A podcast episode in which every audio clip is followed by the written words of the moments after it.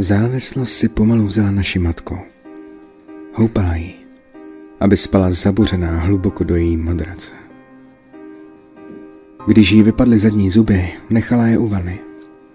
Bylo mi sedm a měl si mě schované v krabičce od zápalek. Byla to její součást, tak jsem je držel v bezpečí, aby se nestratili navždy. Protože jednou se tam možná budeme moct vrátit. Náš dům se rozpadal a my jsme se ho snažili udržet. Stropy byly poškozené vodou. Schody hněly. A v zimě z radiátorů vytekala res. Ale stále to byl náš dům. A Annie z něj dělala domov. Moje sestra Annie mě vychovávala. Ošetřovala mi odřená kolena a vařila mi v mikrovlnce jídlo. Vyprávěla mi strašidelné příběhy a nevadilo jí, když jsem lezl k ní do postele, protože jsem pak nezvládl spát sám. Vždycky mě nechala osprchovat se prvního, abych si užil teplou vodu. A nikdy si nestěžovala, že na ní zbyla jen studna. Vždycky mě česala, než jsem šel do školy, i když jsem se bránil. Annie měla tmavé vlasy po svém otci, ať už to byl kdokoliv. Já jsem byl blond. Annie chtěla být zoufale blond jako Marilyn Monroe. Jako máma. Myslela si, že by si s mámou byla bližší, kdyby jí tolik nepřipomínala svého otce. Dal bych cokoliv za to, aby se mi zase hrabala ve vlasech. Když jí bylo osmnáct, odstěhovala se do New Yorku a nikdy se nevrátila. Pořád o ní někdy s ním. Vycházet s matkou bylo nemožné. Když pila jen trochu, byla zářivá a schopná nás budit ve tři ráno s tím, že nám udělala palačinky s třešňovým syrupem. Když bylo hezky a jí už nebavilo pít o samotě, klidně zavolala do školy, abychom se vrátili domů dřív a jela s námi na pláž. Pamatuju si, že když mi bylo devět, Annie si zrovna obarvila vlasy na blond. Ze zadu bych nepoznal, jestli je to ona nebo máma. A zrovna když jsme jeli z pláže, tak jsem nad tím uvažoval. Když hodně pila, byla venku klidně celou noc, namalovaná jak královna krásy. Někdy byla pryč den nebo dva. Nikdy nám nenechala normální zprávu. Jednou jsme se zbudili v prázdném domě s plnou letničkou, na které bylo napsáno rtěnkou, že se brzy vrátí. Někdy si brala domů nějaké chlapy. Spali jsme s hlavami zabalenými do polštářů, abychom neslyšeli tu hlasitou hudbu. Když jsme se zbudili, chodili po naší kuchyni a ptali se nás, kde máme kávu. Když byla moc málo, šlo to s ní z kopce. Nechtěla kupovat jídlo a lednička byla prázdná. Sotva spala a měla velké kruhy pod očima. Křičela na nás kvůli každé hlouposti. Pamatuju si, jak jsem jednou vylil džus na gauč. Podívala se na mě s vražedným pohledem. Odtáhla mě z gauče, vzala všechny polštáře na zadní dvorek a zapálila je. Když se Annie přišla podívat, co se děje, sedla si jen vedle mě. Nejhorší bylo, když máma pila moc. Smála se tak moc nahlas a moc dlouho čemukoliv, dokud se jí nezačala pusa třást a nezačala brečet. Když už jsme byli starší, já jsem byl ten, kdo zvedal mámu z podlahy v koupelně. Znovu a znovu. Annie jí zase ukládala do postele. Utírala jí pusu od zvratek a měnila jí oblečení, když se počůrala. Vypadalo to, jako by máma byla Annie. Bylo říjen a mě bylo třináct. Annie bylo šestnáct. Byl čtvrtek ráno a máma nám zavolala z telefonní budky poté, co už tři dny nebyla doma. Vyřvaným hlasem nám řekla, že se má skvěle se svými novými kamarády a že doufá, že se máme taky dobře. Když se mě zeptala, jestli jsem měl dobré narozeniny, zavěsil jsem. Moje narozeniny byly den předtím, než zavolala. Annie mi dala hromadu dárků. Neptal jsem se jí, kdy na to vzala peníze. Bylo mi to jedno. Jeli jsme autobusem na pláž a tam jsme si dali ještě s Jane narozeninový dort, který mi udělala a písek se nám dostával do polevy. Sledovali jsme západ slunce. Annie udělala pár fotek, když jsem svoukával svíčky. Přál jsem si, aby se máma už nevrátila. Ten samý večer jsme se s Annie moc nepohodli. Spadla dolů ze schodu. Když jsem jí zvedal, cítil jsem její dech na svých tvářích. Její dech byl cítit po whisky. Nechci, aby dopadla jako máma. Zíral jsem na ní. Její blonděté vlasy jí zakrývaly oči. Jediné, co jsem v ní viděl, byla naše matka. Rozbil jsem se chodbou do kuchyně. Odšpuntoval jsem všechny flašky, které byly pod naším dřezem. Začal jsem je vylévat. Annie se mě snažila zastavit. Chytila mě za rameno a já jsem poslední flašku upustil na zem. Brečel jsem, když jsem sledoval sestru, jak sbírá kusy skla ze země. Ráno mě vůně jídla vytáhla z postele. Měl jsem hlad jako vlak. Annie vařila těstoviny. Skutečné jídlo, které nebylo připravováno v mikrovlnce. Prostřela stůl a hudba z rádia tomu dodávala správnou atmosféru. Annie jemně pohupovala boky, když míchala omáčku. Jak jsme v tichosti jedli, tak jsem jí sousto po soustu odpouštěl. Annie nebyla jako máma.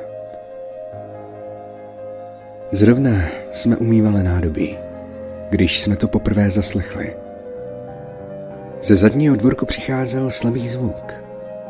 Naklonil jsem hlavu a poslouchal ten vzdálený zvuk. Pláč. Myslel jsem, že je to sousedovic dítě, anebo kočka škemrající o jídlo. Vždycky jsem jí chtěl nakrmit, ale Annie mě vždycky zastavila a říkala mi, jednou dáš a už nikdy si nepřestanu brát. Myslím, že nemluvila jenom o té kočce. Annie na verandu pověsila vánoční světýlka. Seděli jsme na plážových židlích a sledovali oblohu. Vyrušilo nás kvílení. Tentokrát to bylo blíž. A určitě to byl člověk. Byli jsme zmatení. Annie pokrčila rameny a já jsem žoural do tmy.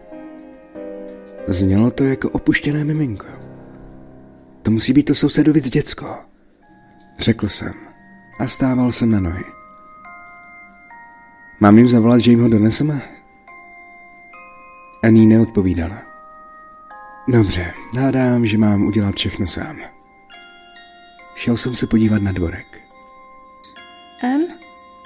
Annie hlas byl roztřesený. M? Okamžitě pojď dovnitř. Otočil jsem se na ní s úsměvem. Měla hrozný výraz.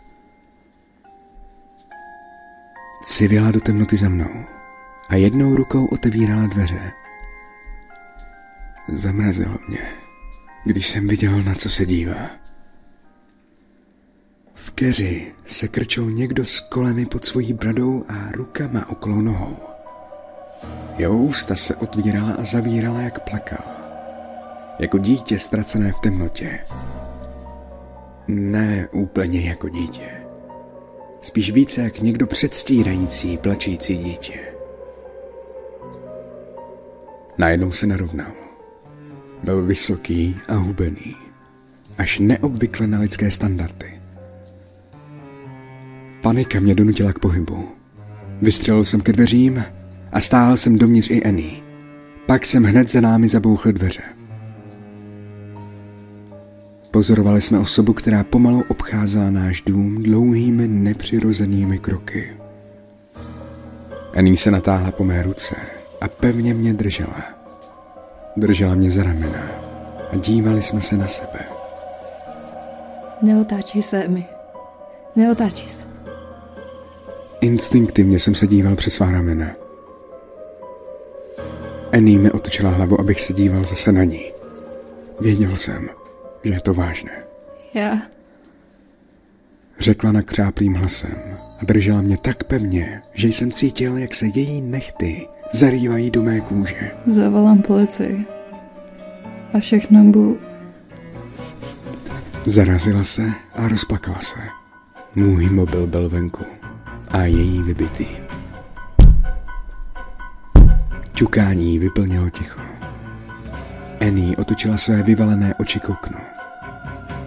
Byl to zvuk toho, jak čelo naráží do okna. Zvuk stále zrychloval a zesiloval. Celé okno se třáslo. Zvuk přestal. A chtěl jsem se zeptat Annie, jestli se tam mám podívat. Ale vyrušil mě její křik následovaný zvukem padajícího skla. Běželi jsme nahoru a brali jsme schody po dvou. Jednou jsem se otočila, abych viděl, co se děje za mnou. Ale Annie mi i hned strhla hlavu zpátky. Ozvěna padajícího skla za námi stále zněla. Když jsme vběhli do koupelny a zamkli jsme za sebou dveře. Slabý, infantilní hlas volající svoji matku vyplnil chodbu. Annie se opřela zádama o dveře a nohy si zapřela o vanu. Svírala v rukou nůž, který si vzala z kuchyně.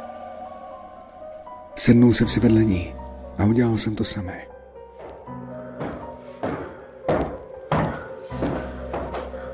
Zaslechli jsme pomalé kroky na schodech.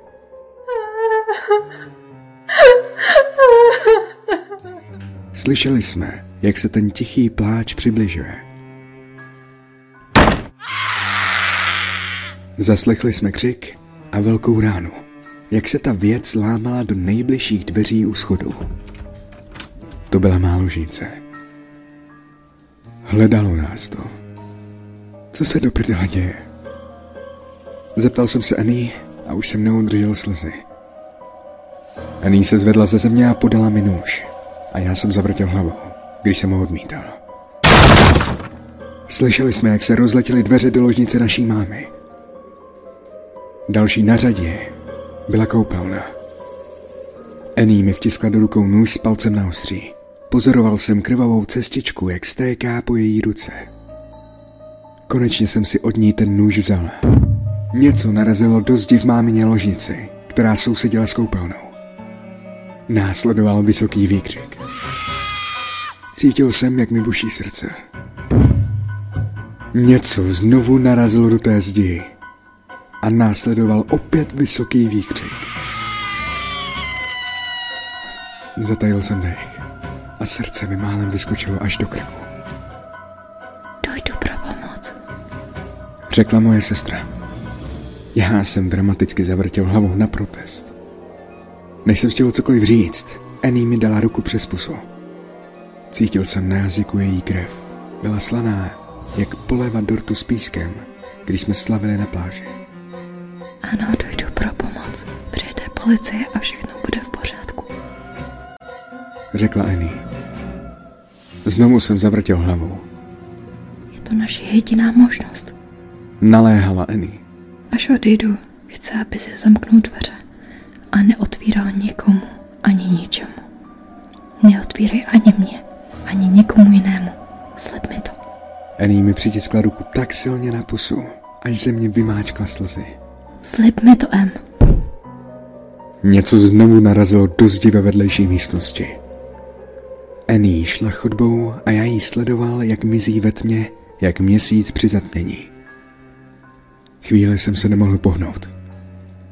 Pak jsem ale zabouchl dveře a zasunul západku. V ten samý moment něco narazil do dveří tak silně, že se začaly uvolňovat šrouby na západce. Sledoval jsem, jak se při každém nárazu trochu více vysunou. Šroubek spadl na kachličky a pak přišla chvíle ticha. Seděl jsem opřený zády o dveře, s nožem v ruce. Představoval jsem si, že je tam Annie se mnou. Bylo ticho a místnost naplňoval jen zvuk mého dýchání.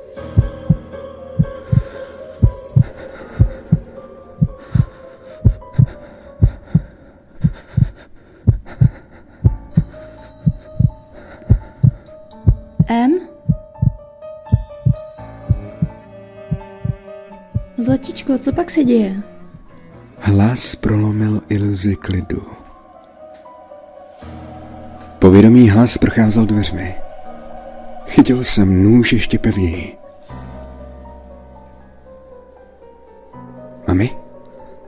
Mami, jsi to ty? Obejmul jsem své nohy a začal jsem se třást. Zlatíčko, všechno je v pořádku. Jenom otevři ty dveře a pust mě dovnitř. Zlatíčko, je mi to líto. Promiň, že jsem tady nebyla na tvoje narozeniny. Promiň, jsem hrozná matka. Bylo mi hrozně líto a už jsem začal brát za kliku, když se ozval hlas mé sestry, vřelý a jemný. Jo, Emila, pust nás dovnitř. Moje ruka zmrzla na klice a já jsem pevně uchopil zbraň. Annie mi nikdy neříkala mým celým jménem. Začalo to bušit na dveře. Emile, pust nás dovnitř. Annie hlas poklesl a zhrubnul. Mámin hlas začal prosit a plakat a neustále opakoval. Pust nás dovnitř. Hlasitěji a hlasitěji. Vzpomněl jsem si na všechny příběhy, které mi moje sestra vyprávěla o různých strašidlech a démonech. Ty nejsi moje sestra a ani má matka. Křičel jsem přes dveře s rukama přes uši. Lehl jsem si do vany a tisknul jsem k sobě nůž. Nevěděl jsem, co je za těmi dveřmi, ale byl jsem si jistý, že to není Annie. Nebyl to ten hlas, který na mě křičel, když jsem přepnul televizi. Ten hlas, co mi zpíval k narozeninám. Nebo ten, co mi říkal, že jsem chytrý, i když jsem měl špatné známky. V přízemí se ozvaly rány a křik následovaný rychlými kroky. Slyšel jsem hlasitý výkřik a vykopnutí dveří od koupelny. Někdo mě chytil a vytáhl z vany. Jak mě nesl dolů, rozlížel jsem se. Viděl jsem muže v uniformách s baterkami prohledávat dům. Na naší příjezdové cestě stála policejní auta a ambulance. V popředí toho všeho stála Ení, nasvícená všemi těmi světly jako neonový anděl. Vyskočil jsem policistovi z náruče a běžel jsem hnedka za ní. Obejmul jsem ji. Když jsem zaslechl podobný výkřik, jako když jsme byli zamčený v koupálně. Ení mě objala ještě pevněji a usmála se na mě tak smutně, až mě z toho rozbolelo na hrudi. Pochopil jsem. Vypadalo to, že tu nebyl žádný démon. Žádné divoké zvíře nebo zloděj. Byla to jen máma. Ožralá a sfetovaná. Zničená z týdenního flámu. Něco se jí konečně podělalo v hlavě. Nechtěla nás zabít.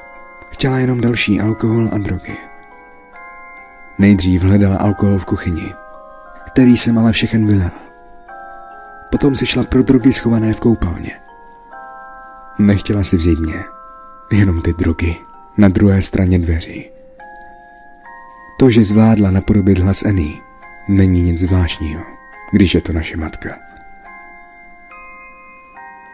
Skutečná monstra jsou v lahvích nebo injekčních stříkačkách a pomalu nás požírají zaživa. Někdy jsou monstra ti, kteří vás vychovávají a nejvíce vás milují.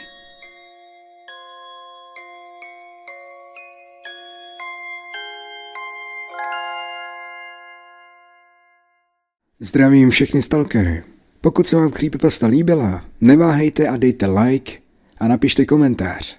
A pokud si tu nový a chci se přidat do rodinky stalkerů, klikni na tlačítko odebírat a zvoneček pro další creepypasty.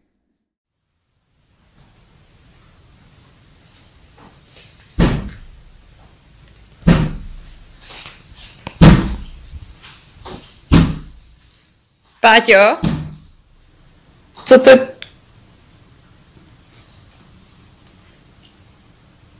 Nahrávám zvukové efekty. Do creepypasty. Pošuku.